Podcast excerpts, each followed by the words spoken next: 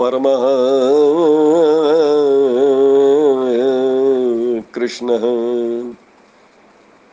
सच्चिदानन्दविग्रहे अनादिरादि गोविन्दम् सर्वकारण कारणे वसुदेवसुतं देवम्। कंसचाणूर मर्दनम्। देवकी परमानन्दम् कृष्णं वंदे जगद्गुरु। मुनीन्द्रवन्द वन्दते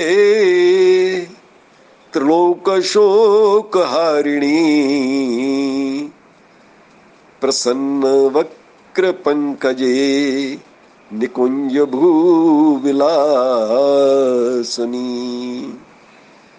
विजेन्द्रभानुनन्दिनी विजेन्द्रसनो सङ्गते कदा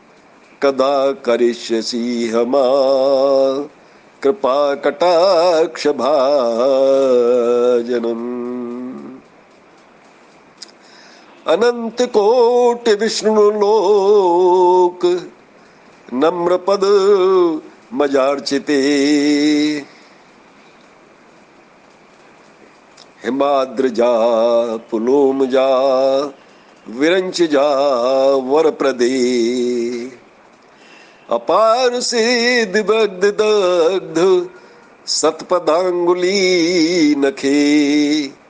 कदा करिष्यसि हमा कृपा कटाक्ष भाजनम।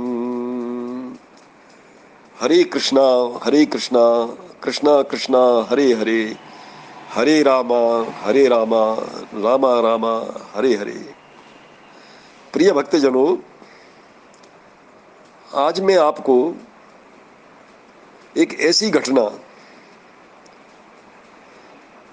जो कि इस बात की पुष्टि करती है कि भगवान श्री कृष्ण ने गीता में कहा है, योगम क्षेमम बाहम्यम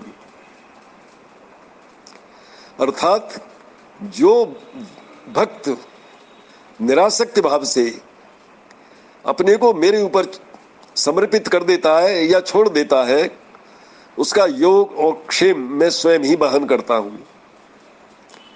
ये जो घटना है, ये भगवान श्री कृष्ण के इस कथन की पुष्टि करती है और ये घटना स्वयं हमारे साथ ही घटित हुई। देखिए, अगर किसी आस्तिक व्यक्ति को, जिसकी ईश्वर में आस्था नहीं है, अगर उसको ये घटना सुनाई जाएगी तो वो तो यही कहेगा कि ये कोइंसिडेंस है। परंतु यह कोइंसिडेंस नहीं है। ये भगवान ने इस घटना के थ्रू बता दिया है कि मैं आज भी इस कलयुग में विद्यमान हूँ और अपने सच्चे भक्तों के लिए चिंतित रहता हूँ। इस घटना को आप सुनिए, मैं ये बताता हूँ। मैं, मेरे मित्र बच्चूलाल शर्मा और मेरे पिताजी उस समय जीवित थे और बच्चू लाल शर्मा के बड़े भाई श्री सी पी शर्मा हमारा एक ग्रुप है कि हर महीने हम जो है परिक्रमा गिरिराज जी की दिया करते थे। सर्दियों में जब हम परिक्रमा के लिए दिल्ली से निकलते थे तो सुबह हम निकलते थे पाँच बजे और आठ बजे हम वहाँ पर परिक्रमा शुरू कर देते थे और हमारी दोनों परिक्रमा दस किलोमीटर की श्री गिरिराज जी महाराज की और दस किलोमीटर की करीब, श्री राधा रानी की, हम छह या सात घंटे में कर देते थे, बड़े आराम के साथ में। संत महात्माओं के दर्शन करते हुए, कीर्तन करते हुए हम चलते थे, विश्राम करते हुए चलते थे। तीन या चार बजे तक, आठ बजे शुरू करके, तीन और चार के बीच में हमारी परिक्रमा समाप्त हो जाती थी। ये सर्दियों की मैं आपको बता रहा हूँ। गर्मियों में हम जब यहाँ से दिल्ली से हम चलते थे दो या ढाई बजे के करीब, और शाम को पाँच या छः बजे हम गोवर्धन पहुँचते थे, और वहाँ पर श्री गिरिराज जी का दुग्धाभिषेक करने के बाद में हम दान घाटी मंदिर से परिक्रमा शुरू करते थे। पहली परिक्रमा हमारी श्री गिरिराज जी महाराज की आठ, साढ़े आठ बजे तक पूरी हो जाती थी। फिर थोड़ा विश्राम करने के बाद वहाँ से हम राधा रानी की परिक्रमा शुरू करते थे। और ये राधा रानी की हमारी परिक्रमा तीन, साढ़े तीन, चार बजे के सुबह करीब समाप्त हो जाती थी। ये हमारी गर्मियों की परिक्रमा का मैं आपको बता रहा हूँ। एक बार जो है, ये बरसात के दिन थे, मानसून मानसून मौसम था, भयंकर बारिश हो रही थी। किसी कारणवश हम जो परिक्रमा के लिए थोड़ा देर से निकले। हम शाम को छह बजे करीब यहाँ से निकले। छह बजे हम निकले तो हम नौ, साढ़े नौ बजे के करीब हम गोवर्धन पहुँचे।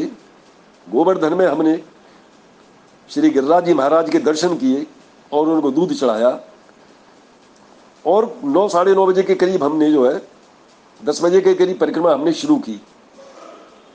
मैं मैं, मेरे पिताजी श्री बच्चूलाल शर्मा बच्चूलाल शर्मा जी के बड़े भ्राता श्री सीपी शर्मा, उनकी पत्नी हमारी प्रिय भाभी जी, मेरी पत्नी और मेरे पिताजी। हम सब साथ थे और हम कीर्तन करते हुए परिक्रमा गिरिराज जी की दे रहे थे। ये मैं बताना चाहूँगा, मेरे पिताजी श्री गिरिराज जी और बिहारी जी के अनन्य भक्त थे और उनको गायत्री की सिद्धि थी। ये मैंने उनको कई बार अनुभव किया उनके साथ में कि उन्होंने कई करोड़ गायत्री का जाप अपने जीवन में किया था, कई करोड़ गायत्री। उनको गायत्री मंत्र की सिद्धि हो गई थी। ये मेरे अनुभव है और इस पर मैं कभी अलग से वीडियो, ऑडियो बनाऊँगा मैं आपको। तो हमने परिक्रमा शुरू की। गिरिराज जी की परिक्रमा अन्योर होते हुए, तलहटी में होते हुए, संत महात्माओं के दर्शन करते हुए। गोविंद कुंड पर एक बहुत ही सिद्ध महात्मा बाबा पौर्णानंद दास, जो कि अब ब्रह्मलीन हो गए हैं, उनके हम दर्शन करते थे और वहाँ पर एक घंटा बैठ करके उनसे ज्ञान चर्चा भी होती थी। आप कल्पना करिए, रात्रि का समय चंद्रमा निकला हुआ है, चारों ओर हरियाली है, गिरिराज जी हैं एक तरफ़ और महाराज जी के साथ छत पर बैठ करके, चटाई पर बैठ करके धार्मिक चर्चा, शांत वातावरण में। महाराज जी का शरीर बड़ा ही दिव्य था और उनके पूरे शरीर पर भक्ति पूरी तरह झलकती थी। उनका रूप बड़ा शांत और सौम्य था, वाणी में मधुरता थी। उनके दर्शन मात्र से ही वैराग्य भाव अपने आप ही स्वयं उत्पन्न हो जाते थे। कहते हैं ना कि तपस्वी जो पुरुष होते हैं, उनका एक दिव्य और होता है जो हमें दिखाई नहीं देता। परंतु वो और में से जो किरणें निकलती हैं वो हमारे अंदर सात्विक भाव पैदा कर देती हैं। ऐसा हमारे शास्त्रों में कहा गया है। सच्चे संत के दर्शन कर, करने मात्र से ही वैराग्य और भक्ति स्वयं ही आ जाती है। तुलसीदास जी ने भी रामचरित मानस में लिखा है सठ सुध रही सतसंगत पाई पारस परस कुधात सुहाई। अर्थात सठ सुध रही सतसंगत पाई।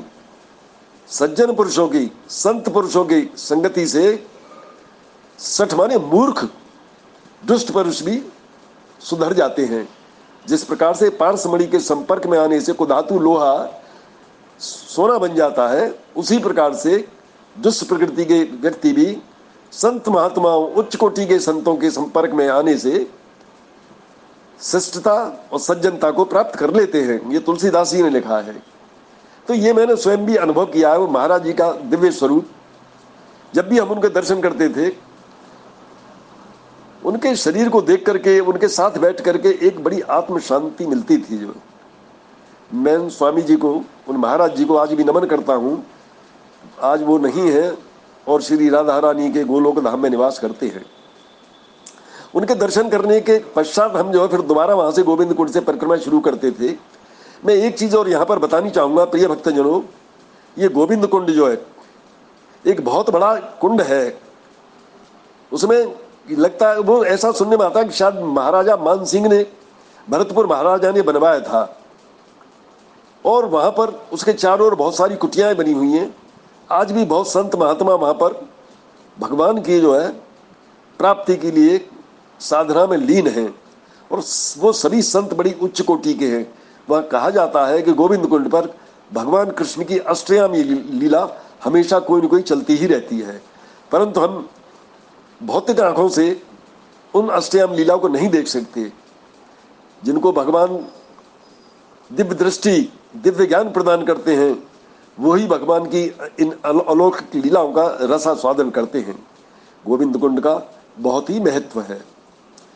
तो महाराज जी गोविंद कुंड पर ही वास करते थे। उनके दर्शन करने के उपरांत इंद्रहण होते हुए जतिपुरा पर मुखारबिंद पर गिरिराज जी को पुनः दुग्ध अर्पण कर करके हम अपनी परिक्रमा आगे शुरू करते थे। और करीब ग्यारह, साढ़े ग्यारह, बारह बजे के करीब हमारी जो परिक्रमा है गिरिराज जी की पूरी हो जाती थी। वहाँ से हम फिर श्री राधा रानी की परिक्रमा शुरू करते थे और राधा रानी की परिक्रमा चलते हुए राधा कुंड और कुसुम सरोवर पर हम जो है रात के डेढ़ या दो बजे के करीब वहाँ पहुँचते थे, रात्रि के। अब जिस समय की यह घटना मैं बता रहा हूँ ये कुसुम सरोवर की घटना है। बरसात का मौसम था, भयंकर बारिश हो रही थी, रास्ते में दोनों ओर पानी भरे हुए थे। और जब सड़क के किनारे जल भर जाता तो जंगल से एक विशेष तरह के कीटों की आवाज़ निकलती है। कभी आपको ऐसा अनुभव हुआ हो कि आप जंगल में होकर चल रहे हो और सड़क के किनारे पानी भरा हो तो विशेष तरह के कीट जो है, विभिन्न प्रकार की आवाज़ें निकालते हैं। तो इस तरह की आवाज़ें निकल रही थी, क्योंकि पूरी परिक्रमा जंगल से ही होकर चलती है। कुसुम सरोवर पर एक बहुत ही, एक प्राचीन मंदिर है, श्री उद्धव जी का मंदिर। ये उद्धव जी भगवान श्री कृष्ण के चचेरे भाई थे, और ये बृहस्पति के शिष्य थे, और द्वारका में भगवान श्री कृष्ण के प्रधानमंत्री थे। उद्धव जी को एक बार बड़ा अहंकार हो गया था, जब भगवान मथुरा में आ गए थे, और वो ब्रज की याद कर करके रोते थे। तो उनको ये लगा, उद्धव जी को ये कैसा ब्रह्म है? ये कहता तो ये तो उन गोपियों को नंद ग्वाल बाबा को और ग्वालों को और गायों को याद करके रोता है। उस तरह का उनको भ्रम हो गया था। वो एक बहुत ही रोचक कथा है श्रीमद् भागवत में। तो भगवान श्री कृष्ण ने उद्धव जी को ब्रज भेजा था, गोकुल भेजा था कि आप जाओ और उन गोपी गोपांगाओं को समझाओ कि वो वो निराकार परमेश्वर का ध्यान करें। वो एक बहुत ही लंबी कथा है, उसको मैं कभी आगे सुनाऊँगा।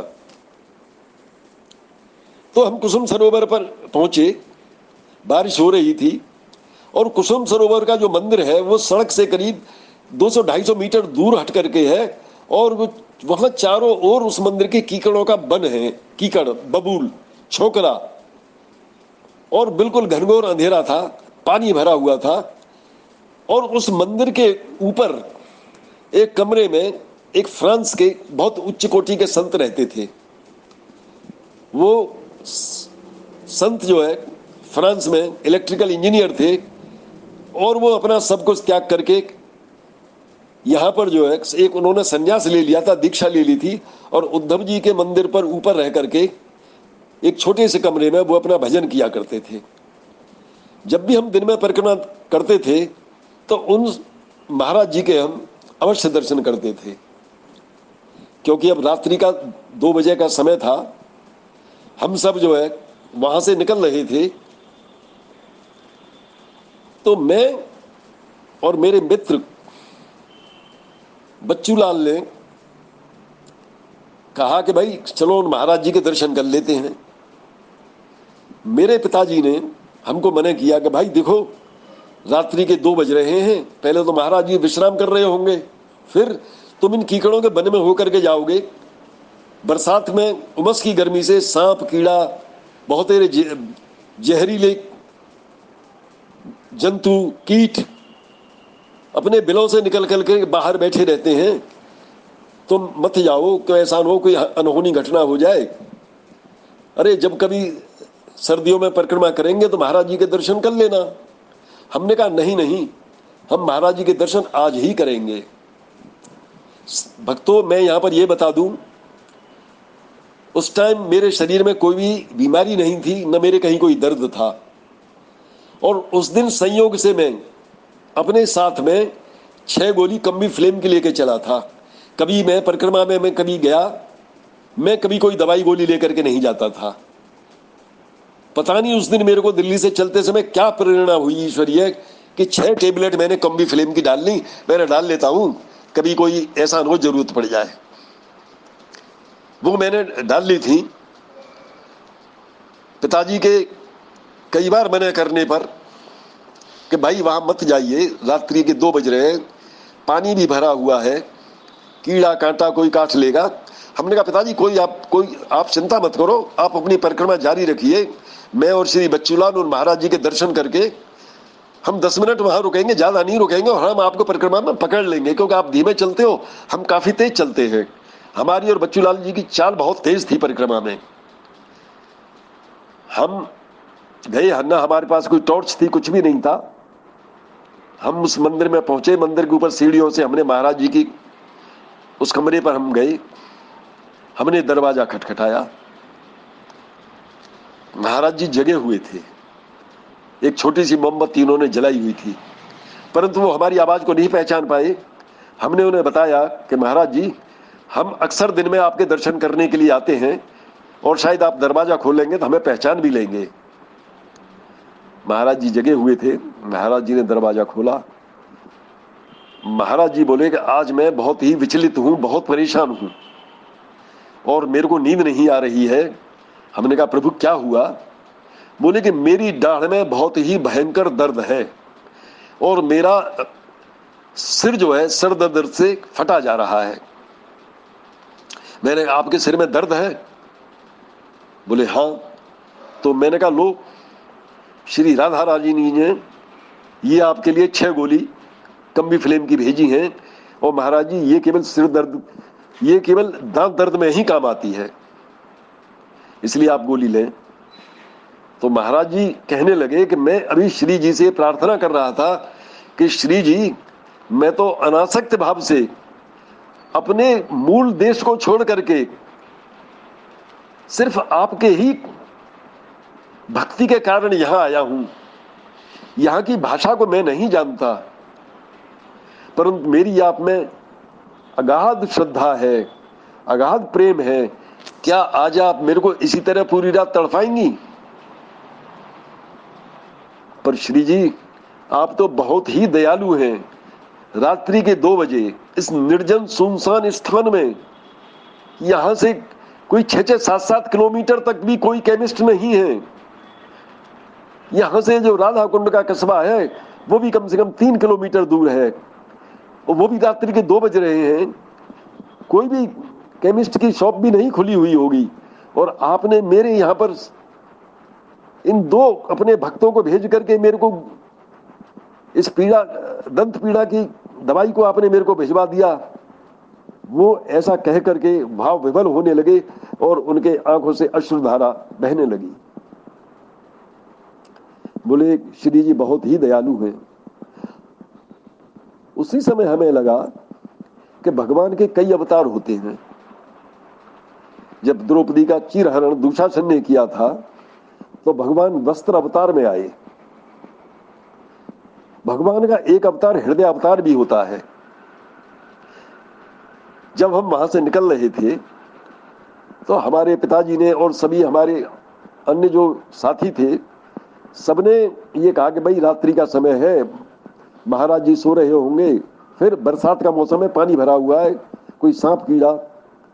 परंतु मेरे अंदर, भगवान हृदय अवतार में मेरे अंदर प्रकट हो चुके थे और वो मेरे को बार बार प्रेरणा कह रहे थे कि नहीं, तू जा और महाराज जी के दर्शन कर, क्योंकि मेरे को ये नहीं पता था कि उनकी दाढ़ में दर्द है। मैंने उन सबके विरोध के बावजूद भी, मैं और मेरे मित्र बी एल शर्मा वहाँ पर गए। तब हमें लगा कि भाई, हम जो आए हैं, हमें भी कोई एक आदर्श शक्ति कंट्रोल कर रही है, नियंत्रित कर रही है और उसी ने हमें यहाँ भेजा है। भगवान ऐसे दयालु हैं। भगवान श्री जगजननी, राधा रानी कितनी कृपालु हैं। वो प्रेम की साक्षात मूर्ति हैं, वो प्रेम अवतार हैं, वो अपने भक्त को दुखी कैसे देख सकती हैं?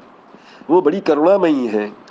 जभी तो उसमें राधा कृपा कटाक्ष में कहा गया है अनंत कोटि विष्णु लोक, नम्र पद मजार्चिते, हिमाद्रजा, पुलोमजा, विरंचजा वर प्रदे अपार सिद्धि, वृद्ध, दग्ध, सतपदांगुली, नखे, कदा करिष्यसी हमा कृपा कटाक्ष भाजनम। हे श्री राधे, श्री लक्ष्मी जी जो विष्णु लोक की स्वामिनी है वो भी आपकी उपासना करती हैं और आपसे वरदान प्राप्त करती हैं। लक्ष्मी जी के साथ साथ इंद्राणी, पार्वती और सरस्वती भी आपकी उपासना करके आपसे वरदान प्राप्त करती हैं। श्री राधे, आपकी छोटी उंगली के पैर के नख का भी ध्यान मात्र करने से अपार सिद्धियों का समूह प्राप्त हो जाता है। हे ऐसी कृपा निधि हे ऐसी श्री बात्सल में राधे, आप मेरी ओर कब कृपा दृष्टि से देखोगी?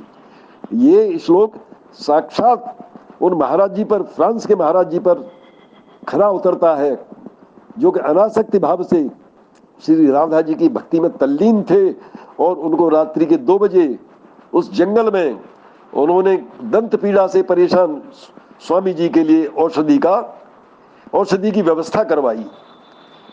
ऐसी है हमारी करुणा में राधे। हरे कृष्णा हरे कृष्णा कृष्णा कृष्णा, हरे हरे हरे रामा हरे रामा रामा रामा, हरे हरे, जय श्री कृष्ण।